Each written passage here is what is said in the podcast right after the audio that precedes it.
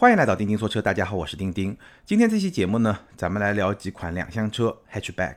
那这个话题呢，是来源于国庆期间一位听友和我的交流。这位听友呢，在国庆期间私信给我询问一个问题，他呢大学毕业刚满一年，想要买一辆运动属性的两厢车，就是开起来比较爽的那种两厢车。然后备选清单上呢是四款车：飞度、两厢的福克斯、两厢的思域和八代的高尔夫。所以他就问我这四款车可以怎么来选？如果是买飞度的话呢，它可以全款；如果买另外三款呢，可能就需要贷款。那然后我就跟他进行了一些交流，也帮他分析了，也给了一些建议。一边聊呢，我就一边觉得，哎，这个话题好像咱们可以专门做一期节目来跟大家好好聊一聊今天市场上几款适合年轻人来选择的两厢车。那熟悉我的老听友应该知道，我自己的第一辆车就是当年的1.5手动的飞度，也是一款两厢车，A 零级的两厢车。其实我自己是比较喜欢这种车身形式的这种造型，无论是两厢车还是更大一点的旅行车，其实大概都是这么一个设计的造型的这么一种样式。所以我自己是比较喜欢两厢车。那为什么喜欢两厢车呢？我们稍晚可以跟大家来分析两厢车的一些优势点。但是呢，其实。在中国市场，两厢车应该说始终处于一个比较边缘的这么一个市场地位。为了做这期节目呢，我专门查了一下，二零一九年，也就是去年，中国市场卖的最好的两厢车呢是飞度，十一万销量大概是十一万，然后呢是高尔夫十万五千辆，骐达七万六千辆，Polo 七万三千辆，雅瑞斯 L 致炫。六万六千辆，福克斯五万一千辆，而且这个福克斯的五万一千辆呢，是包括了两厢和三厢，这个销量大概是个什么水平啊？简单来说，二零一九年中国市场这些两厢车的销量，可能和十年前当年我买飞度时候的两厢车的销量差不多，大概十年原地不动。而别的一些车型，无论是轿车，更别说是 SUV 了，中国市场这十年的销量。非常大幅的一个增长，所以两厢车在中国市场的地位可以说是越来越边缘化。那其实说两厢车在中国市场的整个走势，如果我们简单概括一下，大概是一个什么样的走势呢？低开低走。那这个阶段呢，因为中国人认为轿车名字就叫轿车，就是像轿子的那样的车，对吧？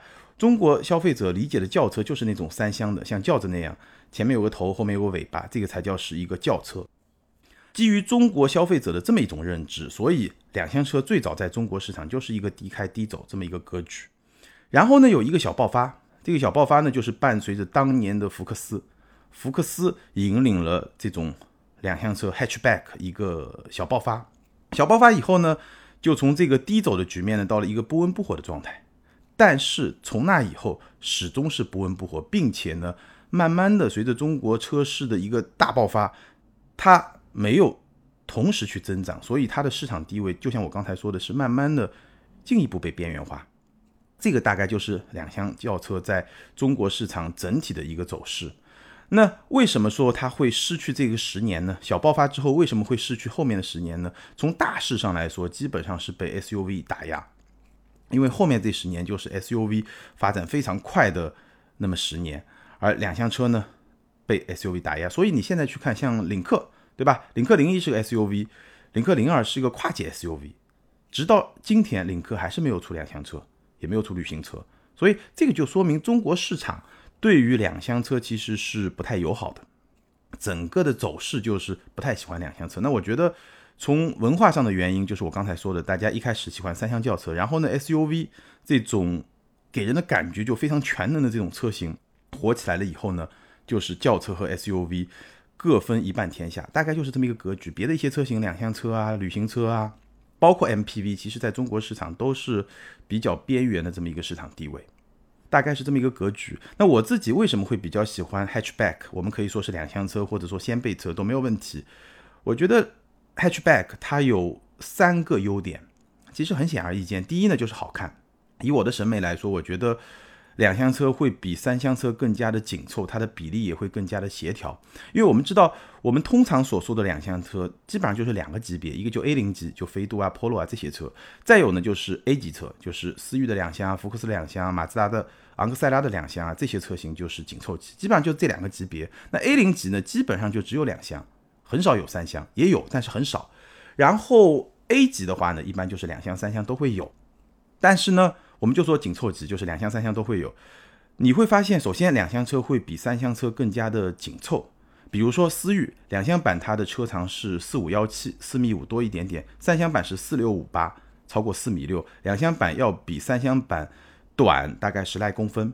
福克斯两厢版是四三七八，三厢版是四六四七，两厢版要比三厢版短二十多厘米。所以两厢版会比三厢版更加的紧凑，但更重要的是什么呢？它的比例会更加的协调。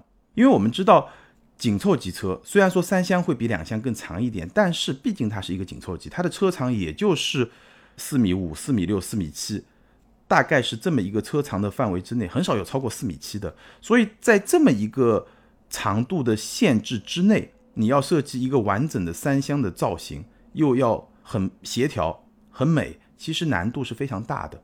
早先那几代，包括说福克斯，包括说昂克赛拉，其实我都会觉得两厢明显会比三厢更好看，因为它车就这么长，你非得设计个三厢，其实设计难度是很大的。两厢就会很自然，而且呢，中国市场上很多。很早以前，两厢强行拉成三厢，那个比例就更加的不协调。因为在欧洲市场可能是个两厢，但是因为中国市场偏爱三厢，所以强行的拉成一些三厢的形式。比如说当年的标致三零七，那这个车身比例就不是特别的好看。所以在这么一个车身尺度里面，我是觉得两厢车会比三厢车更加的协调。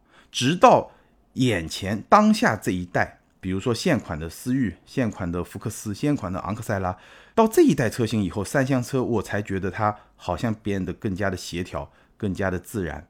什么原因呢？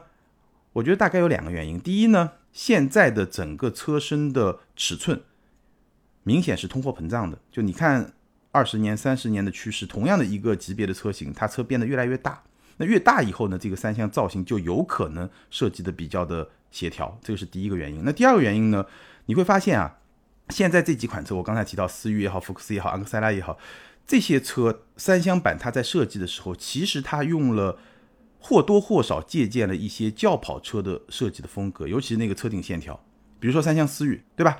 车顶线条就是一个很斜的，有点轿跑感觉的那么一种车顶线条，所以呢，哎，整个比例就会显得比较的协调，是因为这两个原因。但整体上来说呢，过去十年。或者更长的时间，整体来说，紧凑级车这个车身尺寸的范围之内，其实我觉得两厢会比三厢更好看，这是第一个 hatchback 我喜欢的原因。第二呢，就是这个 hatchback 它确实会更加的实用，因为它整个车长更短，所以它占用道路资源其实更少。但是呢，用更少的道路资源，它其实具备和三厢车不相上下的一种实用性。比如说后备箱，两厢它非常的规整。可能它的进深没有三厢那么深，但是它高度会比较高，非常的规整，所以它的实用性是非常非常不错的。那第三个原因呢？因为两厢它的车身更加的紧凑，所以从操控的角度来说，它就会更加的灵活，这个就非常容易理解。所以你可以理解为一个 hatchback，它首先车身比例更加的协调，然后呢？它用了一个比较小的车身，获得了和三厢车同样甚至更好一点的实用性，同时操控也会非常的灵活，更加的敏捷。这个就是我觉得我会喜欢 hatchback 的一些原因。因为当你年轻的时候，其实你不需要一辆很大的车，这种小车它的操控的灵活性，在不损失实用性的基础上的这种灵活性，其实是我非常喜欢的一部分。那当然了，到今天其实，在这个细分市场一些领先车型的销量可能十年都没有什么增长，而这个细分市场的车型可能是越来越少，对吧？当年有二零六，对吧？有 C 二雪铁龙，还是有挺多这种两厢车。但是今天就我刚才说的那些车，可能是在这个细分市场上比较领头的这些车型还活着，大量的 A 零级或者 A 级的两厢车其实都死去了。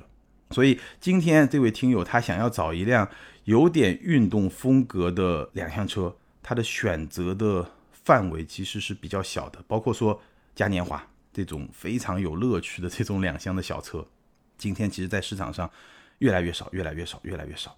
那接下来呢，我们来分析一下他提到的这四款车。我也同意，这四款车应该就是在今天的中国市场上比较有代表性的、有一定的运动属性，或者说开起来还不错的四款两厢车。那除了这四款车之外，我们刚才提到销量还不错的一些车型，无论是骐达、Polo 啊、雅力士 L、致炫啊这些车型，其实家用属性或者说一个代步工具这个属性会更强。而飞度、福克斯、思域、高尔夫这些车型呢，多多少少确实有一定的运动属性。所以呢，接下来我们就来分析一下这四款车。先来说飞度，那新飞度呢？确实很奇葩，这个车型，首先它的盖板极盖，不是一般的盖，就是非常非常的盖。八万一千八，没有收音机，连收音机都没有，中控的那个地方就是一块白板，好像就是一个什么感觉啊？这个中控就是一个毛坯房，你得自己去装修 那种感觉。大家可以去看一下图片，没有中控的这个任何屏幕，没有喇叭，连喇叭都没有，车载的喇叭都没有，车载音箱完全没有，没有 USB 接口，甚至连两厢车它的后雨刷都没有。因为我们知道两厢车其实后雨刷还是很实用的一个配置，对吧？下雨天还是需要用得上的。所以新飞度的这个盖板真的可以说是非常非常非常的盖，八万一千八，那这个盖板肯定是不推荐的。飞度的主销车型呢，应该是两个中配，八万六千八或者九万五千八。那么这两款车型配置的差别在什么地方呢？九万五千八这一款相比八万六千八这一款呢，多了前后排的头部气帘，多了电动天窗，多了铝合金的轮圈，多了 LED 的雾灯。所以当然就会更好一点。那如果你对飞度感兴趣，这两款车我觉得都能选。根据自己的预算，然后呢琢磨一下，你是选一个中配里面比较低的，还是选一个中配里面比较高的，这个是 OK 的。普通版的顶配十万四千八，配置确实相当高，但是呢这个价格也比较高，所以我觉得真的十万四千八这个裸车的预算，大概你不会去考虑飞度。这个我们待会儿聊到福克斯的时候也会聊到，所以虽然配置比较高，但是还是会比较缺乏吸引力。那为什么说它是普通版呢？因为这次飞度还出了一个跨界版，就是有点跨界风格的一个两厢车，那那个价格会稍微高一点，我们就不专门做分析了。其实新飞度我觉得，呃，比较值得说的一个点，除了这个盖板很盖之外呢，就是它没有手动挡。为什么没有手动挡呢？可能是因为手动挡的车型卖的不好，也有可能是为手动挡的思域让路。但这个是纯属我个人的揣测啊。但无论如何呢，其实我觉得飞度不提供手动挡，不管从销售的层面来说怎么样，但是我觉得不是一个明智的选择。为什么这么说呢？因为飞度一个月就卖差不多一万辆，对吧？二零一九年十一万嘛，差不多一个月一万辆的销量。飞度对于本田的价值，对于广本的价值，它并不是赚钱。八九万块钱的车真的赚不了多少钱，它的价值在什么地方？它的价值其实就是去培养本田的粉丝，然后可以转化，让他们再去买思域、买雅阁、买 CRV、买奥德赛、买冠道。其实我觉得飞度这个价值是对于本田来说更大的。飞度这个价格、这个销量真的赚不了太多钱。那在这么一个视角下，我觉得手动挡是有价值的。对吧？GK 五是一个平民超跑，为什么呢？就是它有一方面有一些改装的潜力，另一方面呢，它能够提供同级别的一些产品无法提供的一些乐趣。那我觉得手动挡对于真的要下赛道去玩车的朋友来说，绝对是必须的。所以，我个人觉得手动挡对于飞度来说还是非常重要的。当年如果飞度没有手动挡，那我是一定不会买的。所以，我其实不太理解为什么飞度没有。推出手动挡，我的一个猜测可能是为思域的手动挡的车型来让路。当然，这个猜测呢也并不一定就能成立，因为飞度推手动挡，思域推手动挡，我觉得这两个好像也没有说太过矛盾。当然，可能因为飞度不推手动挡，有些用户就转向思域的手动挡，可能会有，但我相信这部分人群不会特别的大。无论如何，我这一点是不太能够理解的。至于说盖板非常盖的配置，我倒反而觉得这个其实没有什么太大的问题。相信很多朋友也看到网上一些文章，其实比如说日本版，日本版的飞度配置当然比国产版要高很多，但是它的价格折合人民币十来万的价格也是要高很多的，所以这个其实还算是在一个合理的范围之内，对吧？这个盖板你不去选不就是了嘛？整体来说呢，飞度这款车我。对这位听友也是这么说的。如果你预算有限，你的预算就在落地十万左右，那我觉得这个车可选。同级里面还是比较有意思的一款车，也是比较有竞争力的一款车，包括保值率也不错，尤其是中低配的车型，保值率也不错，可以买。但是如果你的预算够得上高一个级别紧凑级，那飞度还是别买了。他提到的另外三款车，我觉得都比飞度更加有吸引力，虽然会贵一点，但是你大学毕业才一年，对吧？你的整个收入水平、职业的发展肯定是往上走的嘛，稍微有点提前量，买车往上够一够，我觉得对于刚离开大学的年轻人来说，这个完全没有问题。所以对飞度，我大概就这么一个观点。那福克斯呢？福克斯三厢版我们专门聊过，所以两厢版呢，我觉得没有必要说特别多。简单来说，福克斯两厢版一个特点。一个最大吸引人的地方就是它的性价比真的是非常的高。福克斯的两厢版，一点五自吸加上，如果是六档的手动变速箱，十万八千八，我说的都是官价。一点五自吸加上六 AT 是十二万零八百，一点五 T 加上八 AT 是十三万六千八到十五万零八百。然后呢，福克斯两厢版我大概了解了一下，终端优惠是在一万多，接近两万的水平。所以你自己再减一下，基本上一点五的手动挡裸车价也就是九万出头，一点五的自动挡裸车价也就是十万出头，然后一点五 T 也就是十二万到十三万出头这么一个水平裸车价，所以性价比真的非常高。基本上你看一下福克斯两厢的一点五的自吸加上一个六 AT 的变速箱。裸车价也就是十万多一点，基本上就跟飞度普通版的顶配是一样的，都是自动挡。那个是 CVT，这个是六 AT，对吧？高一个级别，完全要大一号的车，这个价格都已经非常接近了，所以这个性价比非常的高。当然了，福克斯的一个被吐槽的点是什么呢？就是三缸机，全系三缸机，无论是一点五的自吸一百二十二马力，还是一点五 T 一百七十四马力，这个动力水平都是还不错的。但是呢，他们都是三缸机，所以有一部分消费者还是会比较担心这件事情。福克斯的操控，我觉得在同级里面是一个比较领先的水平。这个级别，我在之前的节目里面也聊过，其实两厢跟三厢差不太多了。这个级别里面底盘操控最好的几款车型，我觉得是福克斯、思域和昂克赛拉。这三款是我觉得这个级别里面底盘操控这一块最好的，所以福克斯的操控相比飞度是要扎实很多的。福克斯包括思域、包括昂克赛拉这些车型和飞度来比操控的话，你会觉得这个就是级别和级别之间的一个差别，就差了一个级别的一个差别。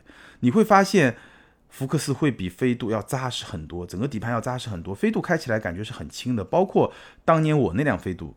开起来感觉就非常轻，然后你也会感到整个车皮比较薄，对吧？因为它噪音也比较大，就是那种很轻的那种感觉，有点飘。开得快的话，但是福克斯就会觉得很扎实，这个就是完全不同的两种感觉，这个就是两个级别那种感觉的一个差别，差别非常非常的明显。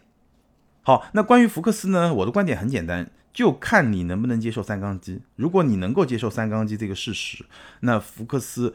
它的性价比、它的操控，包括它的动力，因为 1.5T 也不是很贵嘛，确实是非常非常出色的，完全可以满足这种需求。两厢思域，两厢思域这个车呢很有特点，首先它只有一点五 T，一百七十马力，没有三厢思域的一点零 T 的版本，所以它整个的定位好像比三厢思域会更高一点。未来会不会有一点零 T，我也不知道。只有一点五 T，然后价格呢十四万三千九、十五万两千九、十五万九千九和十六万六千九。差不多是十四万三千九到十六万六千九，然后四个配置，这是第一个特点，只有一点五 T。第二个特点呢，手动高配是亮点，在中国市场上应该说很多年都没有手动高配车型。我当年买飞度算是一个手动中配吧，一点五加上一个手动变速箱，然后呢豪华版，我记得当年是一个豪华版，就它整个配置是不是最高，但是是一个中配。现在呢？两厢思域终于出了一个手动的高配，其实也不是顶配，它是一个次顶配，但是呢，这个配置已经是相当高了，有主动刹车、ACC 自适应巡航、真皮方向盘、GPS 分区空调这些配置，对于一辆手动挡车型来说是比较高的。因为我们知道，在中国市场上，手动挡并不被理解为是一个乐趣，一个驾驶乐趣的一部分，更多被理解为是比较低级、比较低档这个一部分。所以呢，手动挡车型往往就是入门版车型，包括三厢版的思域 1.5T 也有手动挡，但它就是一个最低的配置。那两厢版呢，提供了一个高配的手动挡，这个我觉得是这个车型的一个亮点。而且呢，手动版的两厢思域可能会成为一个真香车型，因为它有不可替代性。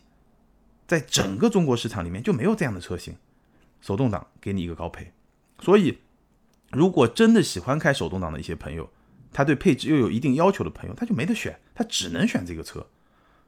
再加上这一代思域本身就是一个比较强势的一个市场地位，所以这款车型很有可能成为一个真香车型。我相信它在市场终端的保值率应该也会比较高。你真的喜欢这个车的人买这个车，我觉得问题不大，可能是一个比较保值的一个。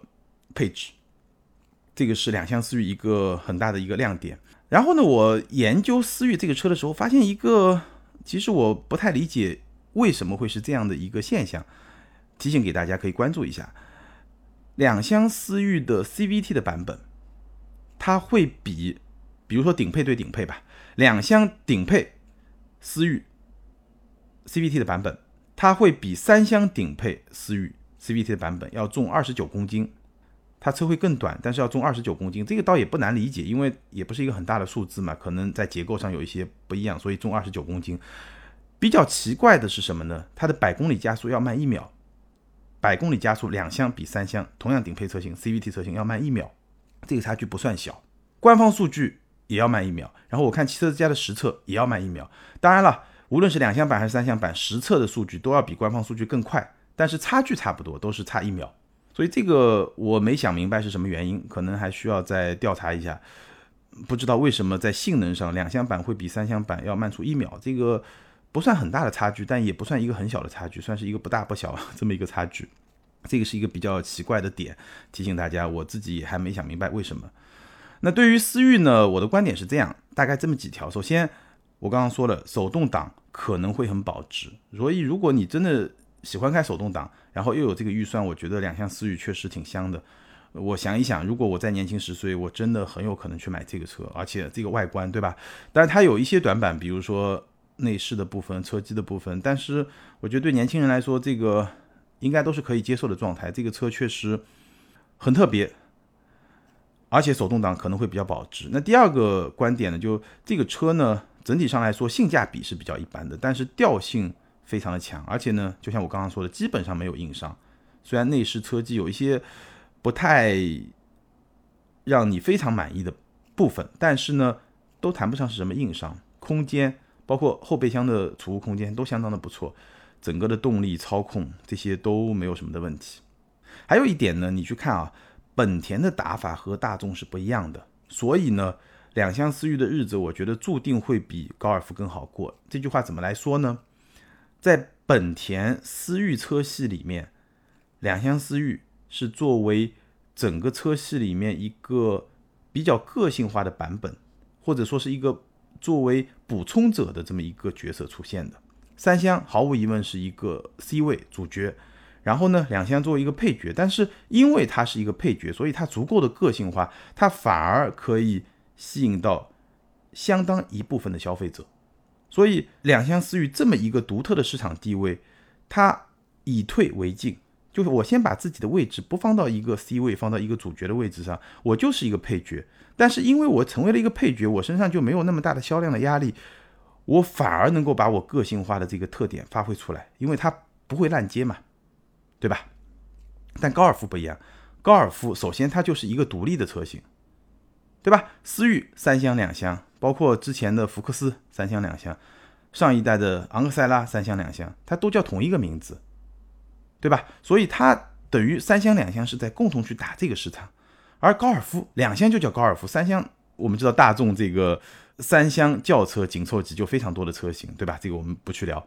高尔夫作为一个两厢车，作为一个 hatchback，它就是自立门户，它是独立一个门户，所以呢，它其实是承担了。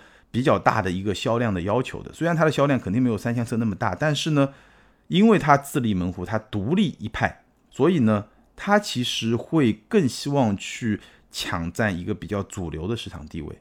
那从这个角度来说呢，它就是一个主角，它是要去占这个 C 位的，所以它跟两厢思域的这个使命是不太一样。那因为有不同的使命，其实我觉得高尔夫承受的压力是会比两厢思域更大的，它的日子呢会比两厢思域更加的不能说更难吧，但至少是更加有压力的。八代高尔夫，我们之前聊北京车展的时候，其实已经聊过了，预售价是十五万到十六万五。那我估计实际的价格呢，可能和两厢思域是差不多，在同一个价位区间。那这辆车呢，车长是四二九六，也就是不到四米三。这个车身尺寸比思域、比福克斯都是会更小的，因为那两辆车基本上是四米四、四米五，都是超过四米三，比较大的这么一个车。而高尔夫呢，不到四米三，所以它是会更小一点。后排空间跟思域基本上差不多，但是后备箱会稍微的小一点。那关于高尔夫呢，其实之前节目已经聊过，所以我今天就不展开来说。现在我们能够看到的一些信息呢，首先这辆车的顶配车型配置，我现在看到的配置表，这个配置真的是相当的高。高尔夫的顶配车型的配置比思域两厢版的顶配车型的配置要高很多很多。给大家简单念一念啊，它多了自动泊车，多了十点二五英寸的全液晶仪表，多了 HUD 的抬头显示，多了前排手机无线充电，前排座椅加热，驾驶位的电动记忆，十英寸的中控屏，支持 CarPlay，支持自然语音识别，还有哈曼卡顿的音响，矩阵式的 LED 大灯，三十色的车内氛围灯，后排独立空调。看到这张配置表的时候，我大吃一惊啊，因为。高尔夫两厢思域，这个绝对是针尖对麦芒的对手，顶配对顶配，居然能多出那么多的配置，所以怎么说呢？对这款车我的看法，首先它的科技配置应该是同级最佳的，因为也是最新的车型嘛，包括说它的全液晶仪表，包括中控屏的尺寸，HUD 抬头显示，自然语音识别，我这个刚才都提到了，包括我上一次也提到，高尔夫它两个亮点，第一个就是在数字这个方面。大众也把它宣传成是数字高尔夫，就是它还是跟大众全新的电动车系列 ID 系列是共享了非常多的零部件，包括说它这个车它的总线带宽是有一个非常大的增长的，所以呢，上一期节目我也聊了，理论上来说它的车机的性能、它的辅助驾驶的性能都会。在同级里面一个非常领先的状态。那从它这个配置表来看呢，不仅是说科技配置同级最佳，它的舒适性配置相比思域两厢版也是相当不错的。所以这个车呢，首先科技配置同级最佳，这个就没有问题。其次，它的配置水平和它整体的性价比，等价格出来以后，我觉得也是非常值得期待的。这个是关于八代的高尔夫。那最后总结一下，我刚刚给大家简单的聊了四款我们可以买得到的 hatchback。而且都是多多少少有一些运动属性，就是比较好开的 hatchback。最后总结一下，也是我给这位听友的这么一个建议。首先呢，飞度这个车呢，就是定位在十万左右落地这么一个车，十万左右落地，你一定要去记住它这么一个定位。所以呢，如果你的预算就是十万左右落地，这个车可以买。但是如果你跟这位听友一样，预算能够往上够一够，哪怕通过贷款能够往上够一够，那我觉得就没必要选飞度。后面的三款车都比飞度会更加的出色，而且呢，虽然它会多花你可能几万块钱，对吧？两三万或者三五万块钱，但是呢，你选了后面三款车，你的使用的年限，我相信也会更长一点。所以综合来看，其实差不多。两厢版的福克斯应该说性价比在后面三款车里面是最高的。一点五自吸的版本落地不到十二万，一点五 T 落地也就在十三万到十四万，这个性价比确实是相当相当出色的。思域呢，调性最足，两厢版思域的调性是最足的，尤其是那个手动高配车型，但性价比比较一般，落地呢差不多在十六到十八万。高尔夫科技配置是最高的，价格区间呢跟思域接近，落地也是在十六到十八万。所以简单来说，你从这个价格上，你就能够区分出四辆车基本上是三个档次。飞度落地在十万左右，福克斯落地在十二万到十四万。思域两厢和高尔夫两厢，高尔夫只有两厢了，落地在十六到十八万，所以其实拉的还是挺开的。那你怎么来选？我觉得就两个关键点，第一呢，看你能买什么，这个就是你的预算嘛，对吧？你的预算支持你能买什么？我觉得对于年轻人来说，工作一两年的年轻人来说，你的事业在上升期的时候，我觉得通过贷款买车啊，稍微往上攀一攀啊，往上够一够啊，这个是没有问题的。第二点，你想买什么？就是。我刚刚给大家分析的这四款车，你喜欢什么样的调性？你更在意哪几个产品的亮点？你根据你能买什么，想买什么，然后再去选一款适合你的车就可以了。好，以上就是今天节目的全部内容。关于四款中国市场上比较有运动属性、开起来比较有意思的 hatchback 四款两厢车，我的一些看法和一些分析，希望对你有所帮助。那对于这几款车，你有什么样的看法，有什么样的见解，也欢迎在评论区留言评论，跟更多的听友和钉钉来进行交流和互动。还是那句老话，留言和评论永远都是对钉钉最大的支持。谢谢大家。那接下来呢，我们来看上一期节目的听友留言。上一期节目呢，咱们闲聊了一下宝马和奔驰，ID 是星星下划线 VZ。这位听友他说：“丁丁老师你好，我是你的老听众了，恭喜丁丁老师开办的新节目，也非常喜欢关于这种汽车文化类的节目，希望以后可以长久的坚持这个系列。另外有一个小小的错误，想帮丁丁老师纠正一下，我是视觉传达设计师。”丁丁老师节目刚开始说的应该是品牌 VI 设计，应该不是 UI 设计。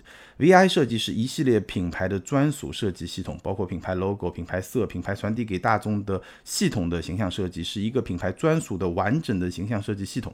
UI 设计一般应该单指界面设计，包括我们平常接触的车机界面设计、液晶仪表、中控屏等等这些显示区域的界面设计。那非常感谢这位听友，确实你说的是对的。我要表达的意思是 VI 不是 UI，这个我说的不准确。谢谢。下一位听友柯粉一直扎波一直爽，这位听友他说参观过慕尼黑宝马和斯图加特奔驰博物馆的奔驰车主，补充几点这对冤家有意思的点：宝马虽然一直以驾驶乐趣为主，但从来没有正儿八经的赛事投入，它主要的赛事身份是赞助商，一般年度冠军会被奖励一辆新款的领航房车，M4 居多。比如摩托 GP、F1、F3，奔驰虽然以豪华车型为卖点，实际上赛道成绩很硬，近些年已经制霸 F1 和各种房车赛事，而且各种 GT 赛事组别用 AMG GT 是数量最多的，因为 AMG 有赛车培训以及赛车全套配套服务，这是宝马压根没有的。宝马有辆310的单缸摩托和奔驰 A35 遭遇特别像，一个是不建议参加宝马官方骑行互动，一个是不参加 AMG 车友群。非常感谢这位听友的补充，很有意思的一些信息点。好，感谢所有听友的留言，也欢迎这两位听友把你们的联系方式通过个人微信号全拼的钉钉小马甲留给我。你们将获得的是由途虎养车网赞助的 Wilson 微送超强镀金系列汽车漆面镀金，价值一千二百九十九元。这是一款日本原装进口的漆面镀金，保持时效在一年左右，而且可以在全国的途虎线下店免费施工。那具体的领奖方式可以参考咱们每期节目的节目简介。好，以上就是今天节目的全部内容。如果你对咱们的视频节目感兴趣，可以通过微信公众号、微博、B 站、今日头条和汽车之家这些大平台看到我们的长视频，或者呢关注我们的抖音和快手，同样是钉钉说车，在那里你可以看到我们的短视频。好，感谢大家的支持和陪伴，咱们今天就聊到这儿，下回接着聊，拜拜。